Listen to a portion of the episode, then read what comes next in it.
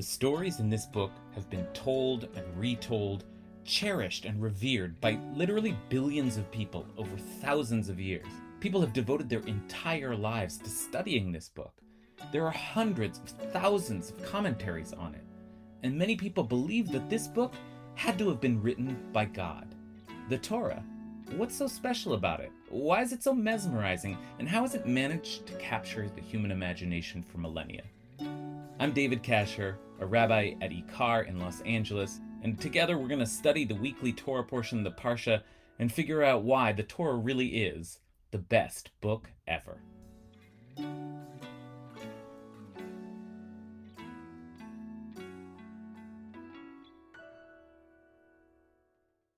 Hey everyone, here's a hot tip from this week's Parsha. Don't eat bats. You hear that? No bats. Not good for you. Really, Torah? Do you really think I need to be told not to fry up some bats for dinner? I mean, a bacon cheeseburger, granted, that really does sound delicious. But I think I could have handled avoiding bats all on my own. But then again, I'm told bats are a delicacy in some cultures. So hey, maybe if it weren't for the Torah, I'd be eating a big bowl of bat stew right now. Which brings us to the question, and it's an old one. What exactly is the point of all these kosher laws? This week's Parsha, out of nowhere, introduces a long list of forbidden animals, with not much more of an explanation than that they are tameh, which we usually translate as impure. Well, we've been dealing with the laws of the priests in the temple, and the priests do have to stay pure to do their work, so maybe there's some connection there. But that's not good enough because these restrictions apply to all of Israel, not just the priests. Indeed, keeping kosher went on to become one of the most central Jewish practices. Everyone knows Jews have a thing about pork, right? But why? Well, there's some classic answers, but none of them are totally satisfying. For Maimonides, the rationalist, it's all about health. Pork contains more moisture than necessary and too much superfluous matter, he says in his Guide to the Perplexed. The main reason the Torah forbids swine's flesh is the fact that its habits and its food are dirty and disgusting. Well, Maimonides was a physician, so he certainly knew something about healthy living. But the idea of kashrut as God's healthy diet plan is a little suspect because there are plenty of unhealthy kosher foods. Has anyone ever had kishka? That would be beef intestines stuffed with flour and fat. And in fact, most of the commentators were quite critical of the attempt to turn the kosher system into a health plan. They suggested instead that keeping kosher was not for your body, but for your soul. So, the Abarbanel, for example, writes The Torah is not concerned with physical therapy, but our spiritual well being. It therefore forbade food which debases the purity of the soul, the intellect, the human temperament and character, while promoting an unclean spirit, defiling man's thoughts and deeds, and expelling the pure and hallowed spirit of man. Goodness, to think a tiny little shrimp can do all of that. But the truth is, the Torah itself doesn't say anything about either the health of the body or the purity of character that will result from a kosher diet. And of course, that leads us to a much simpler answer. Why keep kosher? Because God said so. That's why. The Talmud in Masechet Yoma famously distinguishes between mishpatim, commandments that appeal to human reason and seem intuitively moral, like don't kill people, and hukim, commandments that are incomprehensible and can even seem ridiculous, but we just do them because we believe in God and the Torah, and that's what God said to do, and so that's that. And the very first thing the Talmud lists in that second category is not eating pork. So, the reason for keeping kosher, according to the Talmud, is there's no reason. Just do it, all right? Do it for God.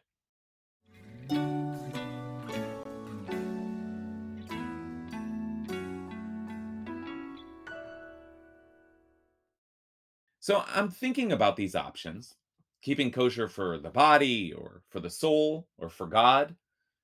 As I'm thumbing through the list of animal no nos here in our Parsha, when suddenly I came across a letter that ended up opening a whole new theory of kashrut for me. One that's much more tied up into the narrative of the Torah itself. Now, you just heard me right. I said it was a letter that took me down this path. Not a sentence or a word, but one little letter. One big letter, actually.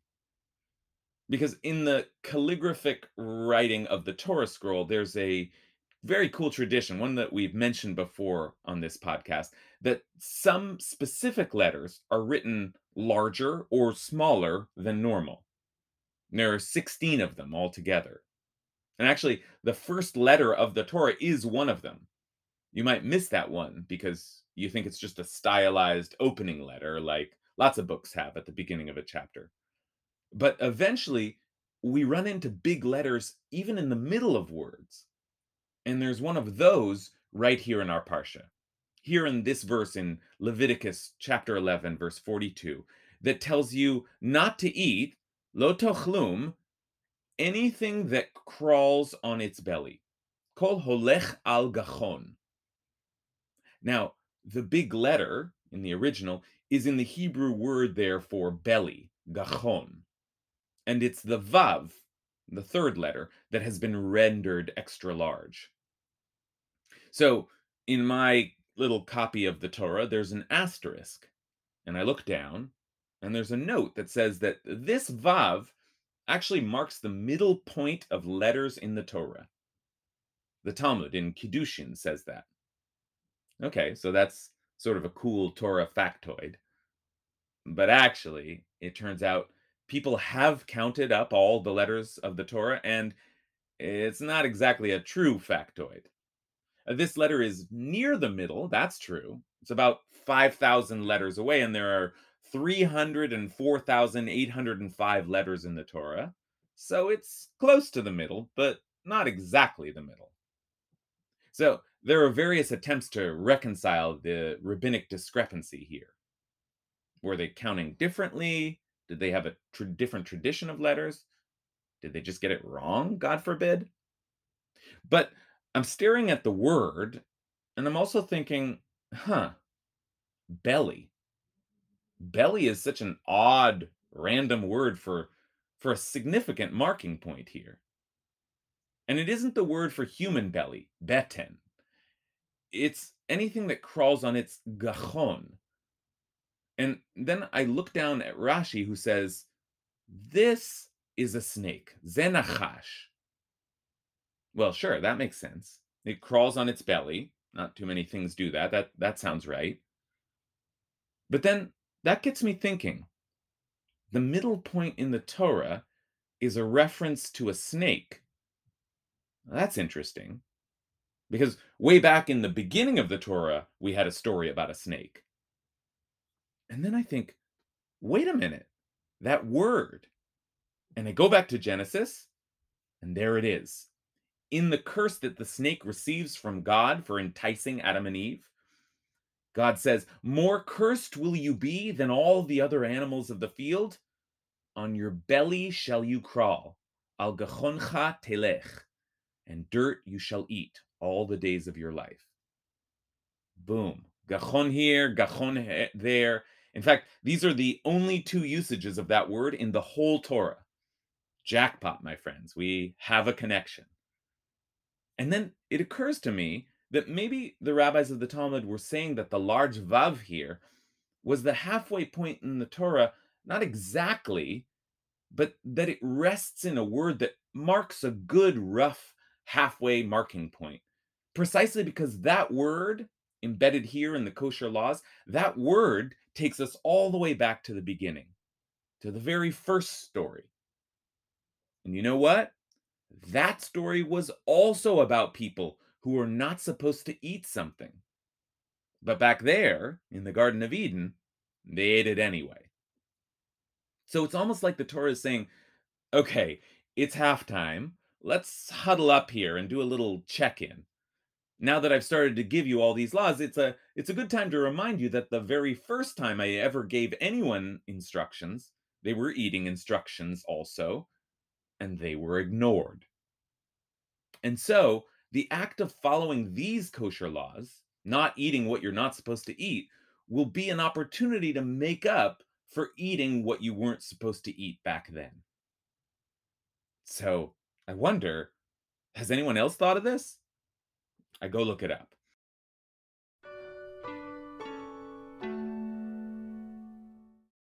The Torah Shlema, a big collection of midrashim organized by verse and written by my great namesake, the 20th century Rabbi Menachem Mendel Kasher, has three listings on our word with the big letter. The first two from the Talmud are both just about the letter being the halfway point in the Torah that we've seen. And then the third source, taken from, get this, the Midrash of big letters, Midrash Otiot Gdolot, says this The Vav, whose numerical value is six because it's the sixth letter of the alphabet, the Vav of Gachon is big, for every snake was cursed with six curses. Hey, there it is a subtle reference to the Garden of Eden story, to exactly the place where the snake is cursed. So I'm not the only one who made this connection. But so far, we're only talking about snakes. So then I wondered if there was any tradition, any source that linked all of the kosher laws to that original don't eat story. Well, I found one. It's in the Midrash Tanhuma, and it does a beautiful job of weaving together the story in the Garden of Eden with the kosher laws here in Leviticus. Tafasa Kadosh Baruch Hu kol min vamin vehiralo lemoshe. The Holy Blessed One picked up every single species and showed each one to Moses and said, This one you can eat, this one you can't. As it says here in Leviticus, these are the creatures you can eat, and these you cannot eat. And if this seems strange to you, that the Holy Blessed One would pass these things in front of Moses, well, so too did the Holy One pass all of the creatures before Adam, and said to him, What is this one's name? And Adam said, Bull. And what is this one's name? And Adam said, Camel. And then donkey. And so too with every single thing. V'chein kol davar v'davar. So there is in this vision a way that this new system of keeping kosher makes reference to our very first encounter with the animal kingdom. Our consciousness around what we eat brings us back into nature then and sets us in recognition of and relation to all the other living creatures with whom we share the world. Keeping kosher in this paradigm is about harnessing some primal awareness of the animals and our earliest moments of connection to them.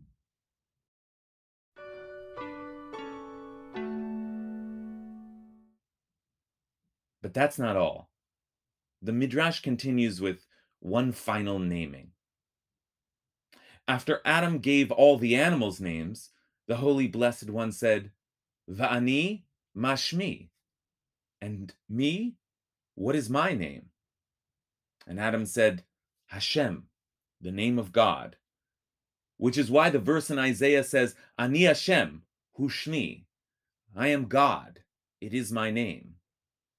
It is my name because that is what the first person called me.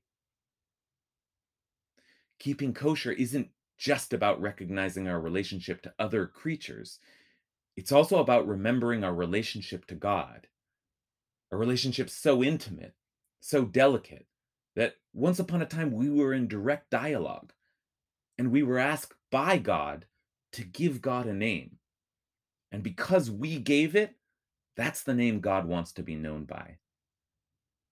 And yet, the, this Midrash imagines, it was just after we gave God this name, achieved that level of intimacy, that we broke a trust with God. The relationship became damaged. And so, if keeping kosher is meant to atone for the things we weren't supposed to eat way back when, then it's also meant symbolically to heal our broken relationship with God. If that is so, then keeping kosher is not for our physical health or our self perfection. Of the classic explanations, this one is most like the Talmud's, because we do it for God. But this version isn't about proving our loyalty to God by submitting obediently to the divine command. This is about being in intimate relationship with God. A relationship so close, so familiar, that whenever we sit down to eat a meal, we call out the name of the Holy One and invite God to join us at our table.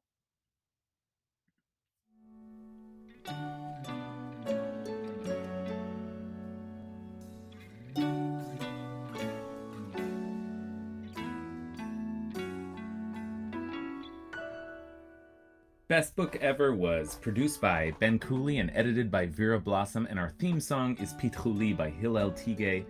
You can listen to more of his beautiful music on iTunes and Spotify, and while you're there, why not subscribe to Best Book Ever if you haven't already? If you're interested in supporting this podcast and our work, you can visit us at ikar.org and donate or Venmo us at ikarla. That's I K A R L A. Thanks a lot and see you next week.